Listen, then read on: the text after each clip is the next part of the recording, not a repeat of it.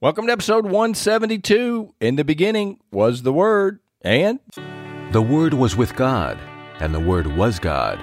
And the Word became flesh and dwelt among us.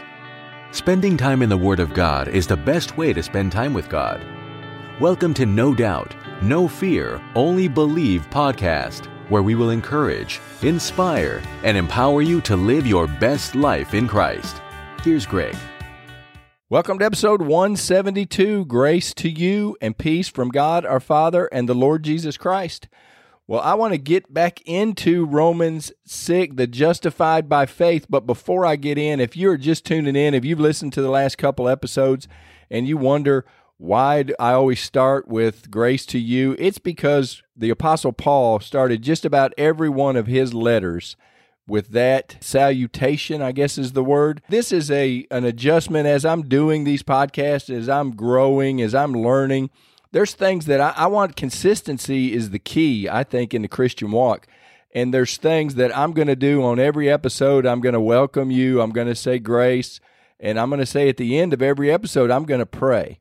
So you got that. You know that's going to be the standard. You know I'm going to have the intro guy talking about the Word of God. This whole journey, if you will, is just to help you get into the Word of God and just to show you an imperfect person, which is myself, following after a perfect example. You're our Savior, Jesus Christ. And so we are going to go, it's okay to make mistakes. I do it all the time.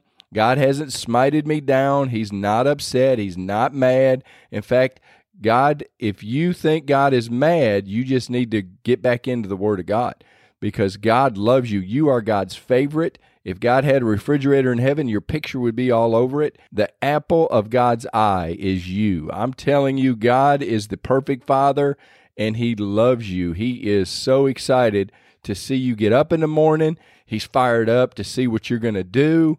And I'm telling you, Father God loves you. And the second thing that I want you to know is He's not mad. God is not mad at you. He put all His anger, all of His indignation, for a good fancy pants word, He put everything on Jesus at the cross. He put it all on His Son so that He could get a relationship back with you and I. There was no way we were separated from him. This is the justification.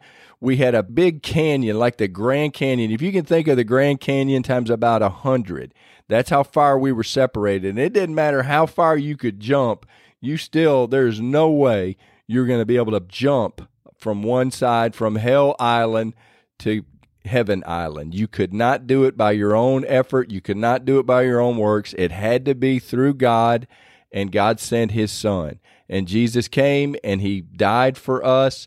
That is incredible. The third thing that I want you to know, and I it's been a while since I've said that, that's why I'm saying it again, is that Jesus is one day closer to returning today than he was yesterday. And I just want you to understand that time is of the essence that we are in this thing to try to help other people find what you have. I, I, mean, that is our whole modus operandi here is get in the Word of God. If you have found Jesus, if you declared Him Lord of your life, then get in the Word because faith comes by hearing, hearing by the Word of God. So we're to we're to build our faith up because the just, the justified shall live by faith.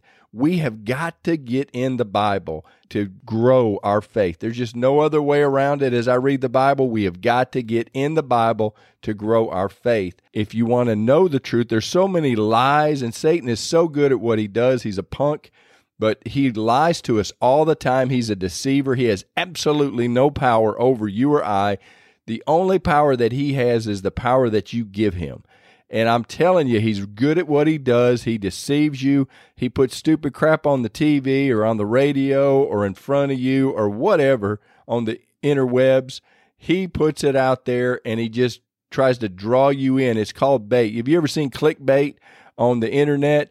Then he puts, he is the king of clickbait. And it's not clickbait, but temptation bait. And he tempts you all the time. He knows your soft spots.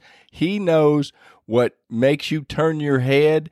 You know, some people are hung up on pornography. Some people are hung up on lying. Some people are hung up on anger. Some he knows our soft spots. When I get on the road, uh, it's it's like it's a different person. And I'm telling you, it, it's amazing how he can just with a tweak, he can just get one of his imps to have someone pull across the front of me or make me slam on the brakes, and I am in a different state. I am in a different world almost instantly. I go to my, and it's not road rage. I don't pull out my gun and start firing people, but boy, I tell you, I go from being calm and peaceful to angry and indignant. And I'm telling you, it is Satan. He knows the buttons to push, and what we've got to learn to do is die to self. This is where you get on in, in Romans 12 1, where Paul says, I beseech you, brethren, by the mercies of God, present yourself a living sacrifice, holy and acceptable, which is your reasonable service. And I think that just transitions into where I want to take us I have not been blessed with a lightning fast mind, but I do. Once I get it, I kind of have it. While I'm doing these podcasts, I was thinking, you know, I just need to bring something new all the time. I need to give you something new. In my quest for bringing new material, I forget about some of the old stuff that I've talked about, and I'll mention it occasionally. But this is a perfect example. I talk about three different enemies constantly in the flesh, the world, and the punk.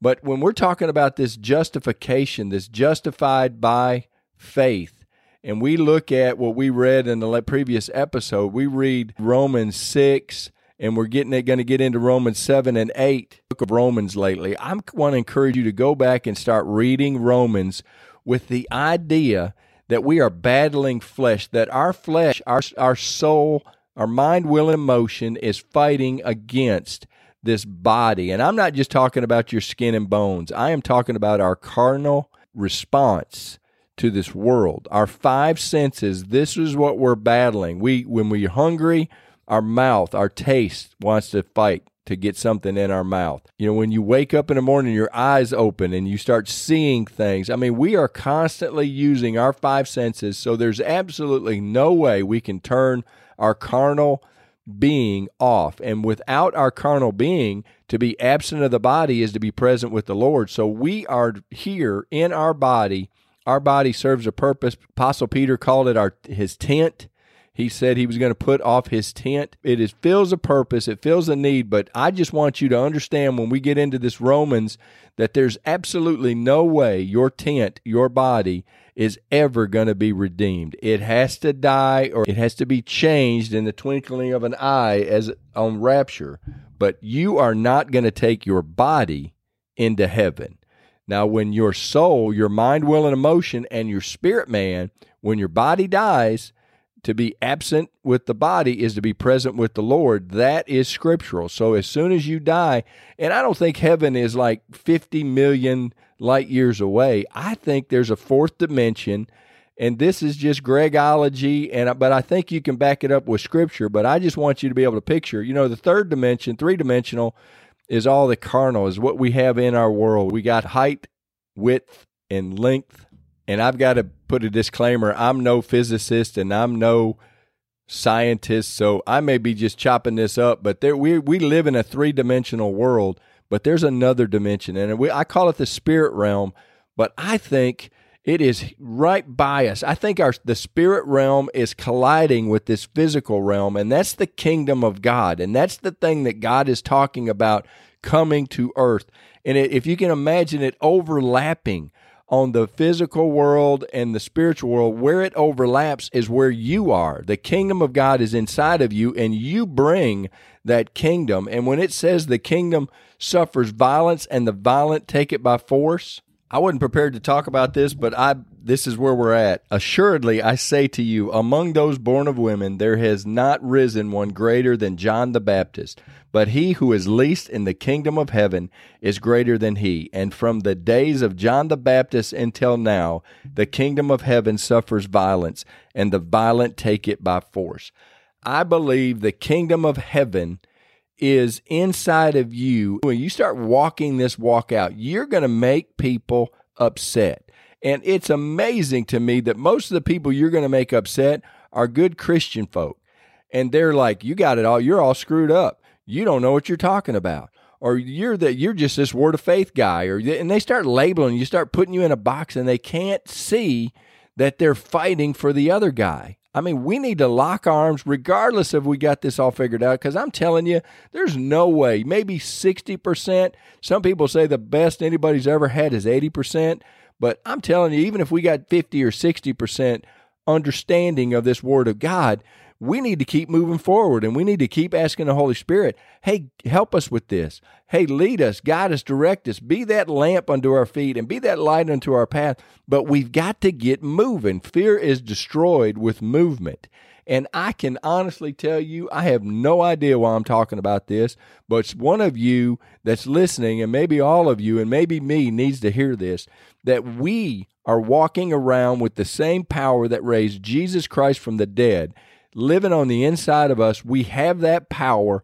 And I think Jesus and God is going to wipe away our tears in heaven because we're going to figure out, we're going to see all the plans that God had for us and had for us to do. And the reason that I'm here and the, what I'm trying to do is motivate you to dig in this word and to figure out why God made you and to not if the fear of man is a snare and we don't have to act the fool and we don't have to look like an idiot while we walk through this world, we need to love God and we need to love people. But in order to love God, you got to show God, hey, I'm going to give you some of my time or a lot of my time. We can't just be dating God. We got to be married to God. And God said in His Word that if you don't love Him more than your wife, more than your kids, more than your mom and dad, I mean, He wasn't saying that you couldn't love them. He was just making a comparison that you have to just go all in on this kingdom of God, on we are God's kids and we are here to fight for his kingdom. We are building God's kingdom. We're not building yours and my kingdom. We are getting after this for the glory of God. Well, I just looked at my clock and I'm telling you, this is absolutely nothing like I want. I'm probably going to have to call this something else. But I want to pray. God, I thank you so much for the passion that you've given me to get in your word. And I pray in Jesus' name that you would give this person listening the same passion, the same desire, the same need to be in your word. Holy Spirit, I pray in Jesus' name that you would help this person see that we are in a battle and it's for the souls of men. God, I thank you. We love you and we ask it all in Jesus' name. Amen. Well, thank you for being a part of this, and I look forward to visiting with you in the next episode. Thanks for listening to the No Doubt, No Fear, Only Believe podcast at www.nodoubtonlybelieve.com.